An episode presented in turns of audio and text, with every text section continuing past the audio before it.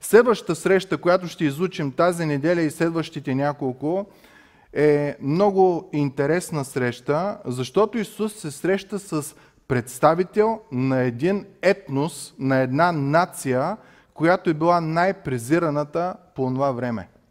За да може да разбереме каква е ситуацията около тая среща, вие знаете, Исус с самарянката на кладенеца, Йоанна 4 глава, за да може да разбереме важността на тая среща, аз ще ви помоля да прекараме днес малко повече време в Стария Завет. Ще ви помоля да си отворите Библиите на телефоните или на това, ако нямате, ще слушате, на 4 царе, глава 17. И там се описва началото на този етнос, началото на този народ. И какво е толкова характерното за този народ? Както знаете, Израел по това време е разделен на две царства. Соломон, след Соломон не могат да се разберат хората и едното царство се казва Северното царство, представете си Балкана, от другата страна на Балкана, и се е казвало Израел, и там са били десете племена. Другото царство са били Южното царство, или наречено Юда, там е било племето Юда и племето Вениамин. Ние тук в Казано, кое царство ще сме? Северното или южното? Южното. Добре, проверявам дали слушате. Ние сме Южното царство, а тия горе са Северното царство. Между тях има постоянна връжда, обаче Бог им забранява да водят война един с друг, защото са братя, братски народи. Едните, които са на север, изобщо не се покланят на Бог. Още от самото си начало, от първия си цар Еровоам, те започват да се покланят на други богове. Кой каквото намери, откъдето намери, което му хареса, носи, строи, кланят се на хълмове, на, на, на пирамиди, на всякакви неща, ходят и се кланят. Другите, които са на юг, са малко по-добри, ама малко. Съвсем малко по-добри. Не са толкова добри. И в Северното царство, през 722 година преди Христа, Бог докарва наказание. Една велика сила по това време, наречена Асирия, идва и завладява и унищожава цялото Северно царство. 180 години след това идва и завладява и Южното, но нас не интересува Северното царство. 17 глава на четвърто царе, който няма, слушайте – Казва се, че нов цар е дошъл. И този нов цар е вършил зло пред Господа, както всички други преди него. И този цар е започнал да плаща данък, подкуп на други царе да не го атакуват. Обаче в един момент той другия цар разбира, че нашия цар го лъже и не му плаща. И другият цар се казва Салманасар, това е царят на асирийците, това е древна Персия, древен Вавилон, може така да ги знаем. Идва и тръгва да напада Израел. И на 17 глава на 4 царе, 5 стих казва, Асирийският цар опустошаваше цялата земя и като отиде в една област, наречена Самария, и обсаждаше 3 години – Значи това означава, че всички ресурси, които хората са имали като храна, като вода, е било изчерпано за тези три години. В деветата година на Осия, това е царят на Северното царство, Асирийският цар превзе Самария и отведе Израил в плен в Асирия. Това е много честа практика. Когато завладееш някой народ, взимаш го от земята му и го носиш в чуждата земя за да могат да се умешат с твоя народ и един вид този народ да, да поизчезне малко. И това е което той прави. И по-нататък ние четеме, че той пък от неговия си народ взима хора и ги вкарва в, в тая земя, в Северното царство. И ни се казва причината защо всичко това се е случило, защото някой ще си каже, ме нали са Божий народ? Бог що ни ги опази? Чуйте текста какво казва. Стих 7 на 17 глава. А това стана, защото израелтяните бяха съгрешили пред Господа своя Бог, който ги изведе от египетската земя изпод ръката на египетския цар Фарон, като бяха почитали други богове. Първата причина – покланят се на други богове. Стих 8. Втората – бяха следвали установените обичаи на народите, които Господ прогони пред израелтяните, както и наредбите, които израилевите царе озакониха. Оказва се, че в Израел се е покланило на всичко друго, но не и на Бог. Но когато дойде Зор, познайте към кой са викали. Към Бог. В момента, в който Зора мине, обратно са се връщали към, към старото и Бог ги е предупредил. Ако вие сте верни, ако вие изпълнявате закона, ако вие сте за благословение на хората около вас, аз ще ви благословя. Но в момента, в който почнете да си мислите, че вие сте идеалните, вие сте истинските и други като вас няма, и всичко единствено и само за вас, и вашия интерес, и вашата гордост, и вашето това трябва да се подхранва и да се поддържа, тогава вие не сте за благословения, сте за проклетия. И когато четем пророк Еремия, който пише по това време, ние виждаме какъв е бил проблемът. Те са забравили сираците, те са забравили вдовиците. Бедните са им казвали, ти си проклет от Бог, затова си беден, вместо да помогнеш. И виждате как едно общество започва да се разлага, започва да се разпада. И нищо чудно, че Господ дава да бъдат взети, да бъдат и превзети. Стих 10 казва, също си бяха издигнали комири и ашери, това са вид идоли, върху всеки висок хълм и под всяко зелено дърво. Там много зелени дърва няма. Говори се за широколисно дърво. Та където има широколисно дърво, ако отидеш до него, там е имало някаква статуя, на която да се кланяш. Хълмовете са били като нашите тракийски гробници, такива хълмове. Те до ден днешен ги, а, ги има. И където са види нещо високо, отивали, са строяли идоли, ашери и всякакви възможни неща. И където и да се обърнеш, е било поклонение, само че не на Бог, който ги освобождава, а на другите богове. Стих 13 показва Божията любов във всичко това. Но пак чрез пророци и ясновидци Господ беше предупреждавал Израил и Юдея. Върнете се от греховните си пътища, пазете моите заповеди и наредби изцяло според закона, който дадах на бащите ви и който ви пратих чрез слугите си, пророците. Ще кажеш, че Бог е като някакъв баща. На деца, които са от лоши по-лоши. На деца, които понякога ще кажеш, че напук вършат злото, което не трябва да вършат. И е като един любящ баща, който казва, моля ви се, безпрете. Моля ви се, върнете се. Моля ви се, спрете с това нещо. Каква любов има Бог към нас? Каква любов е имал и към този народ, който изобщо не се е покланял на Бог. Стих 14. Въпреки всичките Божии думи, пророци, които изпращал, стих 14 казва, при все това те не бяха послушали, а напротив бяха закоравили врата си, както врата на бащите им, които не повярваха на Господа своя Бог. Много интересна фраза. Не повярваха на Господа своя Бог. А не не повярваха на Господа, Бога на, на, на Моисей, Бога на, на Стария Завет, Бога на закона, Бога на Юда, ами не са повярвали на Той, който ги е спасил. Не са повярвали на Той, който им е дал сила. И вместо това какво са правили? Всякаква друга глупост. Дойде ли конспирация, веднага я хващат, а не се доверяват на, на Бог. И ще видим след малко, че много от нас говорим едно, делата ни показват коренно различно и тук идва въпросът да не би ние да станем като тях. Защото Бог, мили брати и сестри, не гледа на лице, не гледа какво говориш, Той гледа какво е вътре в сърцето ти. И кое е по-важно в сърцето ти. На приказки Бог е the best, the first, най-добрия, най-големия, а вътре в сърцето кое е? Конспирацията. И това, което е едно, номер едно в живота ти, в сърцето ти, това ще те храни. Конспирацията има за цел едно единство нещо, да ти изкара акъла. Бог има за цел едно единствено нещо – да ти даде мир.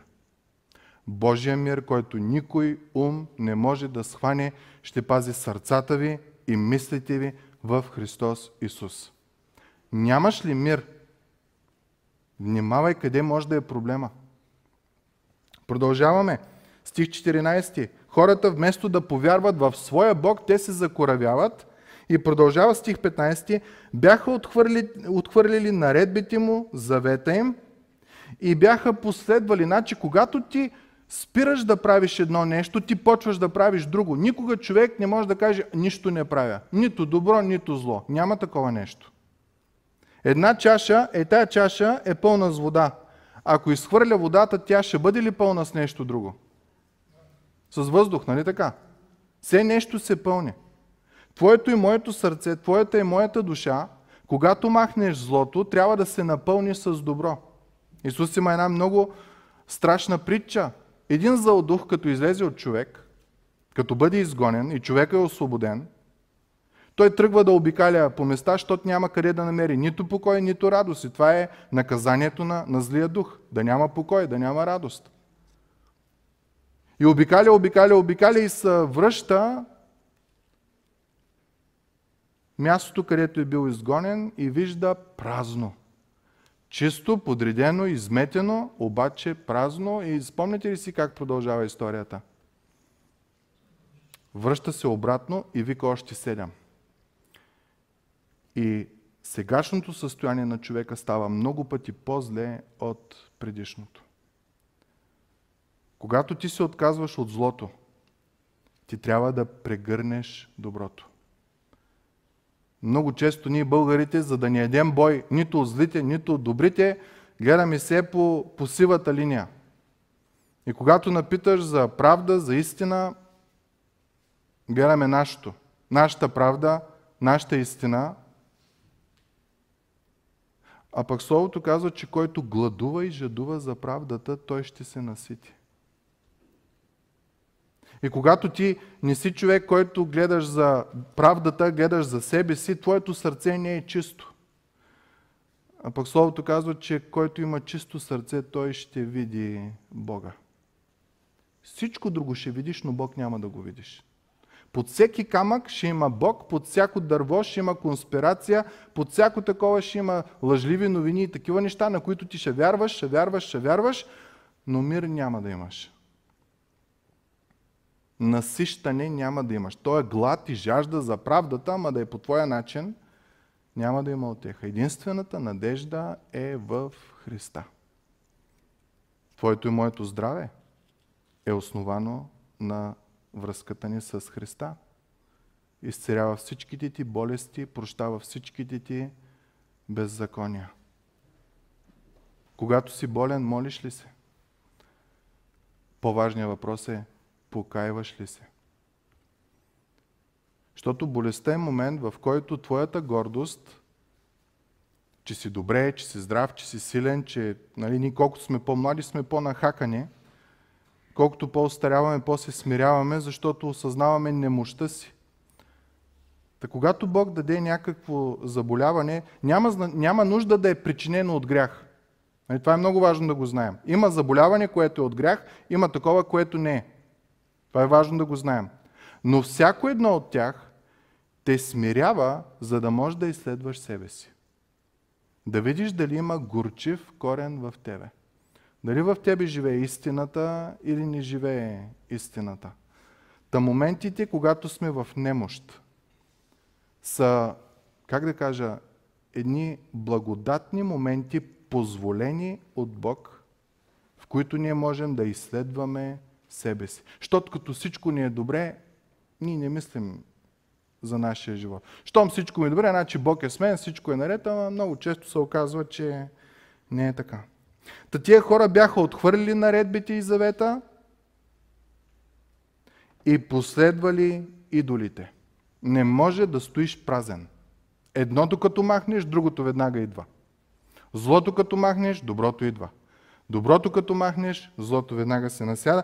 И вижте до каква степен и бяха изоставили всички заповеди на Господа И си бяха направили лети, телета и ашери и се кланили на цялото небесно множество. Мато и Венера, мато и ретрограден Меркурий, мато и Слънцето, мато и ма всички глупости. И Бог изрично им каза, като погледнеш небесното воинство, планетите, звездите, галактиките, да не станеш глупав да им се кланяш, защото аз съм ги създал. Ще се кланяш на то, който ги е създал, а не на творението. Тук, мили братя и сестри, в наше време са зоди, хороскопи и всякакви такива неща.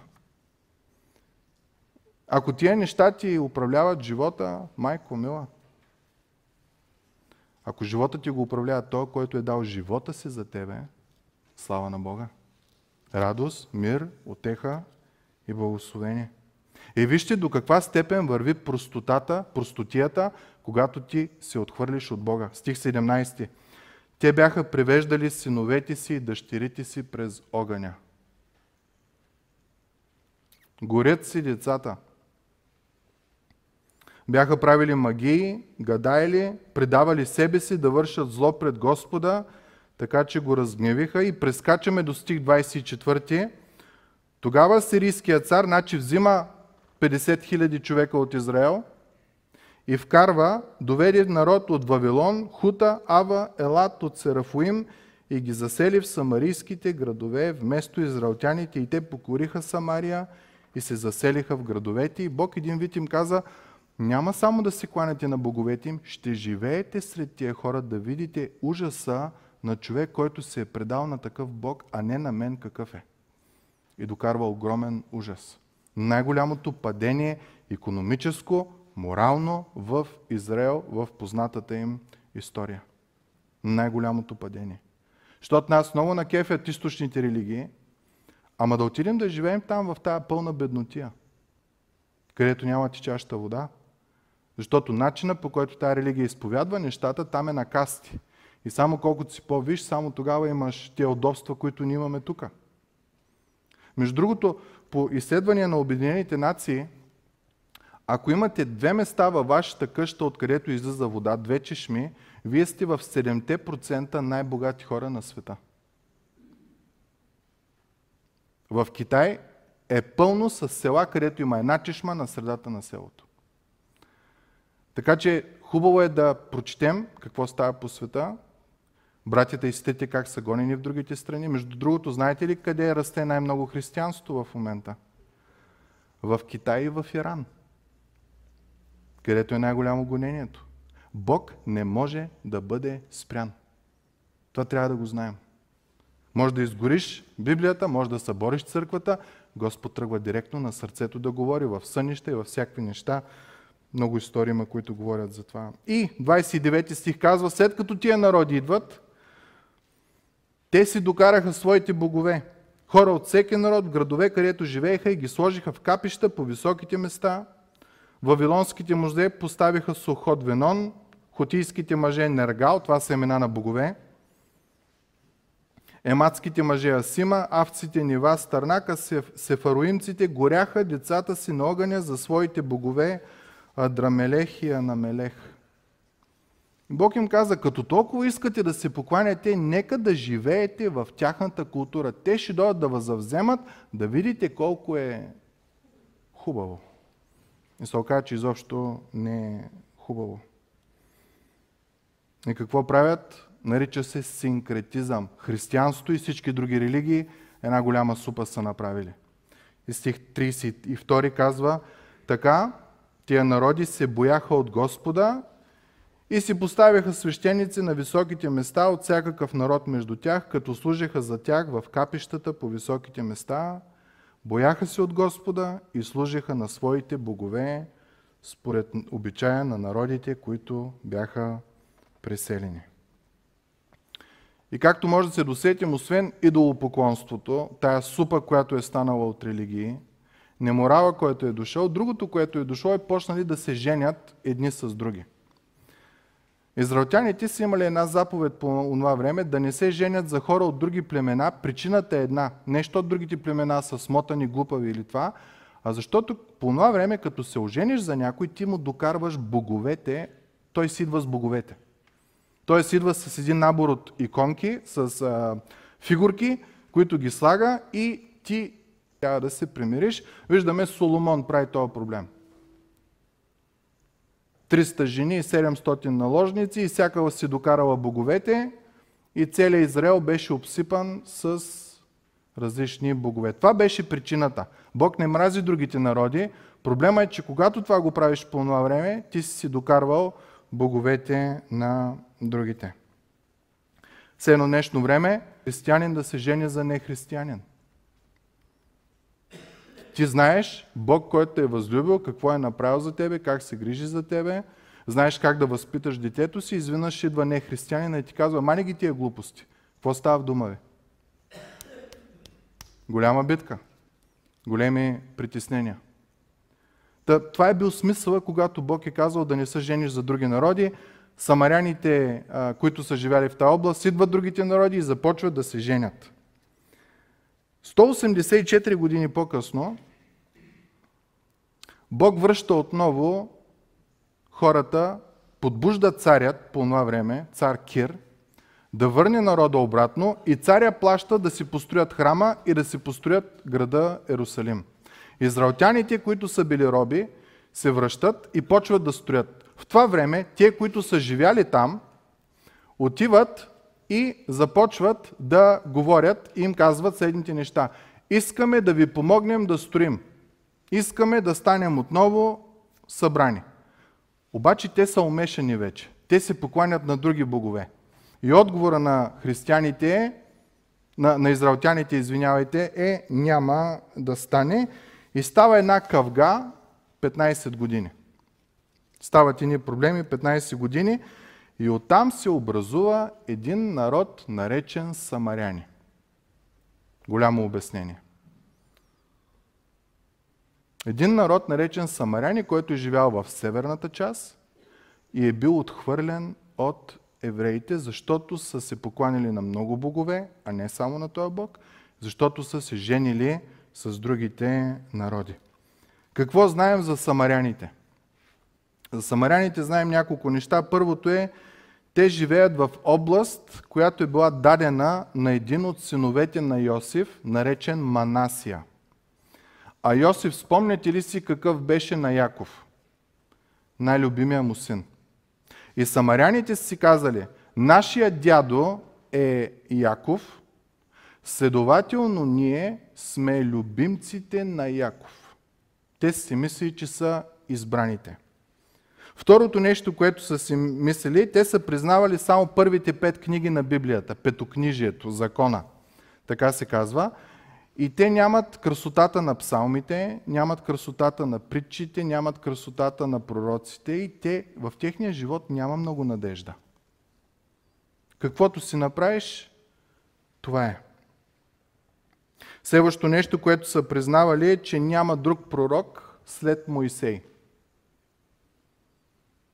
Моисей е бил последния, защото там свършват и петте книги. Петте книги свършват със смъртта на Моисей. И всяка друга отеха, която Господ е казал чрез пророк Исаия, чрез пророк Еремия, чрез пророк Езекиел, те са я отхвърли, не са я приемали. Може да се усетите как в цялата им религия има една киселост, едно неприятно нещо. Знаели са, че ще дойде само един пророк след Моисей, но други няма, и той ще се казва Тахип, което означава този, който ще възстанови всичко. И следващото нещо, което са правили, те са си казвали, Израел, знаете, храмът е на един хълм, наречен храмовия хълм. Обаче самаряните са си направили альтернативна религия и са казали, няма да е на оня хълм, ще е на нашия хълм, който се казва Герисим. И двата народа почват да са дърпат върху кой хълм е правилното поклонение. В днешно време има ли такива неща? Ама разбира се, че ги има. Нашата църква, вашата църква и почваме да се стреляме, когато, когато няма такива разлики. Почваме да се плюем, почваме какви ли не неща. Може да се досетите омразата между двата народа. Между израелтяните и самаряните. Евреите са смятали самаряните първо за идолопоклонници, защото са се поклонили на седем бога, изброихме ги преди малко от текста, и са направили една чорба. смятали са ги за нечисти по рождение. Дори чуйте една, един цитат. Дъщерите на Самария са менструално нечисти от бебешката им ясла. По това време, когато жена е била в неразположение, се е смятало, че е нечиста. Израелтяните така са казвали за, евре... за самаряните, че от рождение всичките им жени са калпави нечисти. На евреин мъж му е било забранено на публично място да говори с жена си и с дъщеря си, а пък с самарянки изобщо, защото само говоренето го умърсявало. Ще кажеш, че си предават коронавирус. Без маска. Друга заповед, която са имали. Този, който дели хляб с самарянин, все едно яде свинско месо. Като знаете, свинското месо е най-мръсното месо, което го има. Ако при издаването на заповед има присъстващ самарянин, тази заповед е невалидна. Освен ако не е заповед за развод или освобождаване на роб. Ако съдята днеска се произнася и те освобождава тебе, някакъв проблем сте имали и изведнъж някой каже, а, тук има самарянин, каквото и да е казал съдята е било невалидно. Представете ли си какво унижение към този народ? Ако където е сядал, спал, лежал, където е било животното му, което е яздил, плюмката, секрета от носа или кашлицата, дори урината му, където са падали, това място е било обявявано за нечисто, стола, масата са били унищожавани и изгарани, животното е било убивано. Представете си какъв вид омраза? В една от книгите, ние ги наричаме неканоничните книги, един човек наречен Сирах казва следното – от два народа се гноси душата ми, а третият той дори не е народ. Това са седещите на планината Сир, филистимците и глупавия народ, който живее в Сикими, който е столицата на Самария. Глупав народ, дори не е народ. Самария е била по средата. Ако искаме да отидем до, до Русе, трябва да минем през Самария. И това, което те са правили, те са обикалили покрай морето и пътя им се удължавал с един до два дена. Само и само да не минат от там. Ако е много бърза работата и трябвало да минат, на излизане от границите са си ступвали праха от дрехите, което е било един вид проклинане върху тези хора. Не знам до тук осъзнавате ли, аз съм много разстроен като слушам тия неща. През какви неща е било, как са се отнасяли с един народ. Искам да ви кажа, че този вид поведение продължава и до днеска. В България имаме специално мнение към роми, цигани, помаци, каракачани. Дори преди време е имало поверие, че сред такива хора не се строи духовен храм, дали джамия, синагога или а, църква, защото те не заслужават. Представяте ли си? В нашата страна.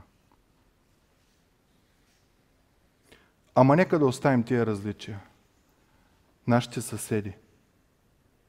Понякога се отнасяме с тях като с самаряни. Оня като излезе на двора, ние се крием. Като е на улицата, отиваме в другия край. И може да се притесняваме, да, не, да сме разстроени от отношението на евреите към самаряните, ама нека си признаем, в нас го има същото.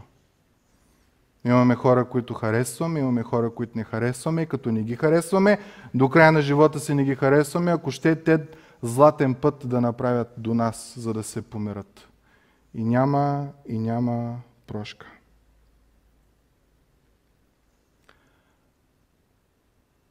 Обаче Исус решава да влезе сред този народ. Историята, която ще разгледаме, следващи няколко недели, е точно такава, че Исус решава да влезе сред най-омразния, най-унижавания, най-долния народ по това време. И въпросът, който сигурно си задаваме е какво ли ще се случи? Видяхме го Исус отиде при горната част, най-северната, Галилея, където са богатите – ама грешните, и се срещна с един, чието сърце гладуваше и жадуваше за правдата и видя Исус. И глада му и жаждата му за правдата бяха отолени. Исус отиде после в Юдея, където е баш управата, където е столицата Иерусалим. И се срещна с един представител на религиозните учители и на политическите водачи по това време, Никодим. Исус намери човек с чисто сърце.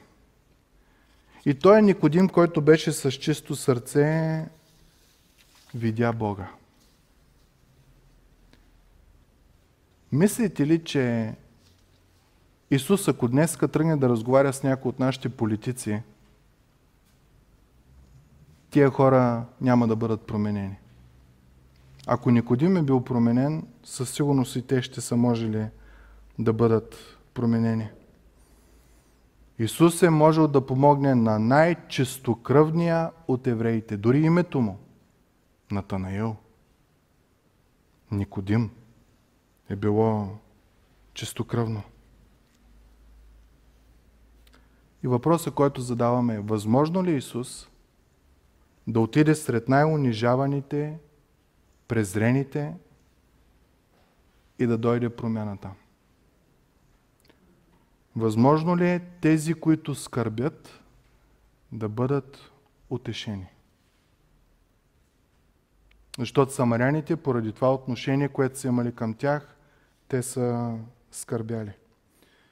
Коя е личността, с която Исус ще се срещне? От текста, който само ще загатнем два стиха, следващия път ще навлезем в него, ни се казват две неща, че Исус влиза в тая област и сяда до един кладенец. И ни се казва, че беше 12-тия час. 6-тия час, те броят през 6 през 6, 12-тия час е, 6-тия час е 12 часа по обяд. Богословите казват, че температурата на сянка е била 40 градуса по това време. Кладенец е бил много дълбок, бил е 30 метра. По това време на кладеница са ходили само жени, защото това е било работата на, на жената да, да оправя къщата. И са ходили или сутрин рано от 6 до 8, или вечер късно от 5 до 7. Какво прави тази жена по това време? В най-голямата жега, когато няма никой. Да не би да се крие. Те всичките са самаряни. Това е в областта Самария. Да не би да се крие от другите жени. Да не би нещо срамно да има в живота й. И по-нататък в един друг стих Исус си казва, докарай мъжа си. И тя му казва, нямам. Исус казва, знам, че нямаш. Пет си имала. Пет са ти дали разводно писмо не са искали да живеят с тебе и сега той, с който живееш, такова лошо отношение има към тебе, че дори не иска да се ожени за тебе. Той те презира. Той винаги иска да си има отворена вратичка, за да може стане ли нещо да си тръгне да те изостави. Та Исус ще се срещне не само с самарянка, ами с най-долната и презряната от самарянките по това време. Такава, че се крие от другите самарянки. Отива, когато е най-жега, когато никой не отива. Тогава тя отива. Има среща с Господ Исус Христос. Та Исус среща с самарянка, с жена. Спомните ли си какво беше поверието по това време? Че те са менструално нечисти от рождеството си, та само да, да поговориш с нея, ти си вече нечист.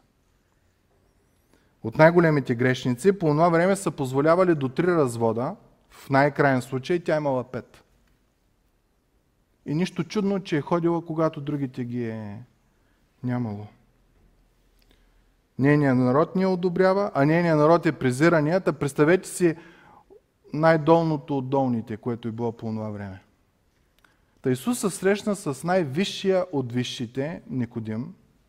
Сега се среща с най-долния от долните и презрените. Какво ли ще стане? Искам да ви кажа, само ще ви загадна, че ще е нещо невероятно.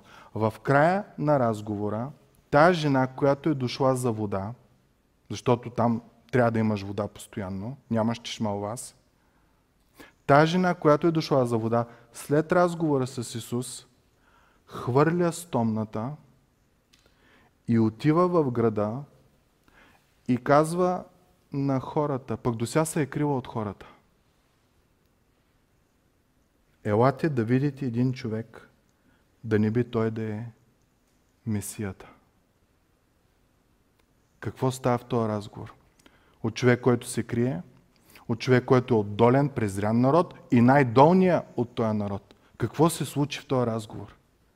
Заповядайте следващата неделя, ще разберем. Но това, на което искам да обърна внимание днеска, мили приятели, при нас има много предразсъдъци. Отношение към роми, към цигани, към помаци, към каракачани, към, към всякакви. Едно презрение има в нас. Това не е угодно на Бога. В, в историята, която разглеждаме, ще видим, че за Бог няма различията, които ние хората сме сложили. И когато ти и аз изповядваме, че сме Божии хора, тия неща в нас трябва да умрат. И някой път трябва да се молим да умрат, защото имаме и ни нагласи в нас против определени хора, определени култури, определени нации. И това, което най-много ме е страх е да не станем като Северното царство. Да си помислим, че само ние сме най-добрите. И когато дойде деня на страшния съд, Бог да каже, не те познавам. Ма аз ходих на църква, ма аз правих това, ма аз правих онова. Не те познавам.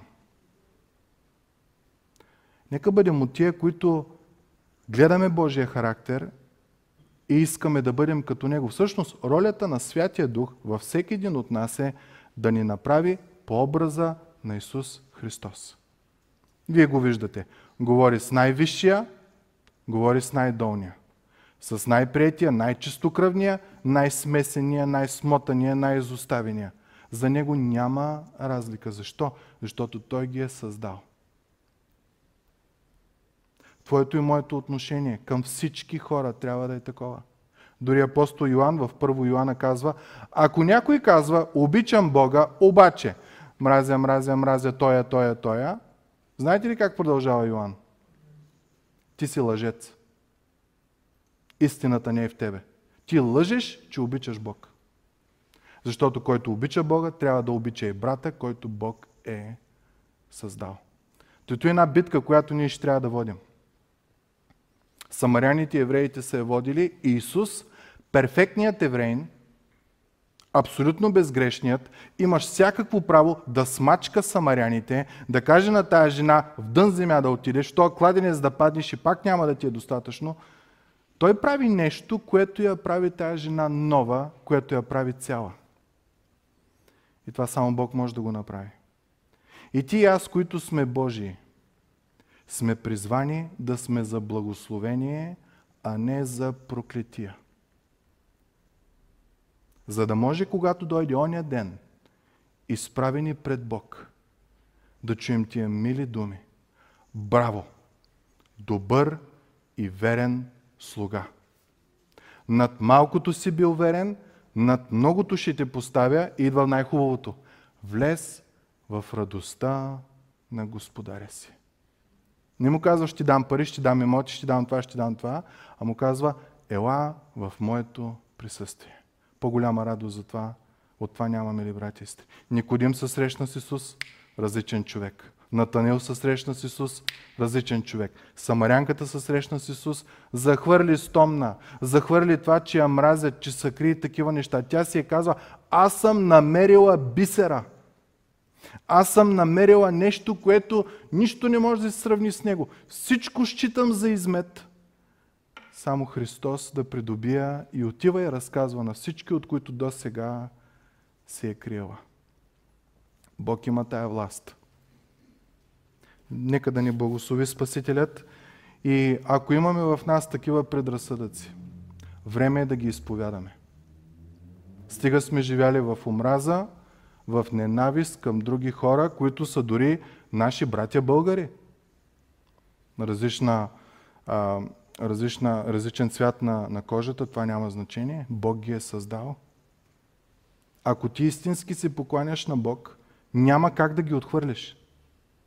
Ако ги отхвърляш, ти си лъжец. Толкова просто го обяснява Словото.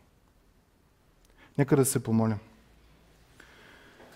Отче святи и праведни Господи Боже наш, покайваме се, Татко, за нашето отношение към нашите брати и сестри. Покайваме се, Господи, към хората, към отношението към хората, които Ти си създал. Молим, Господи, за прошка.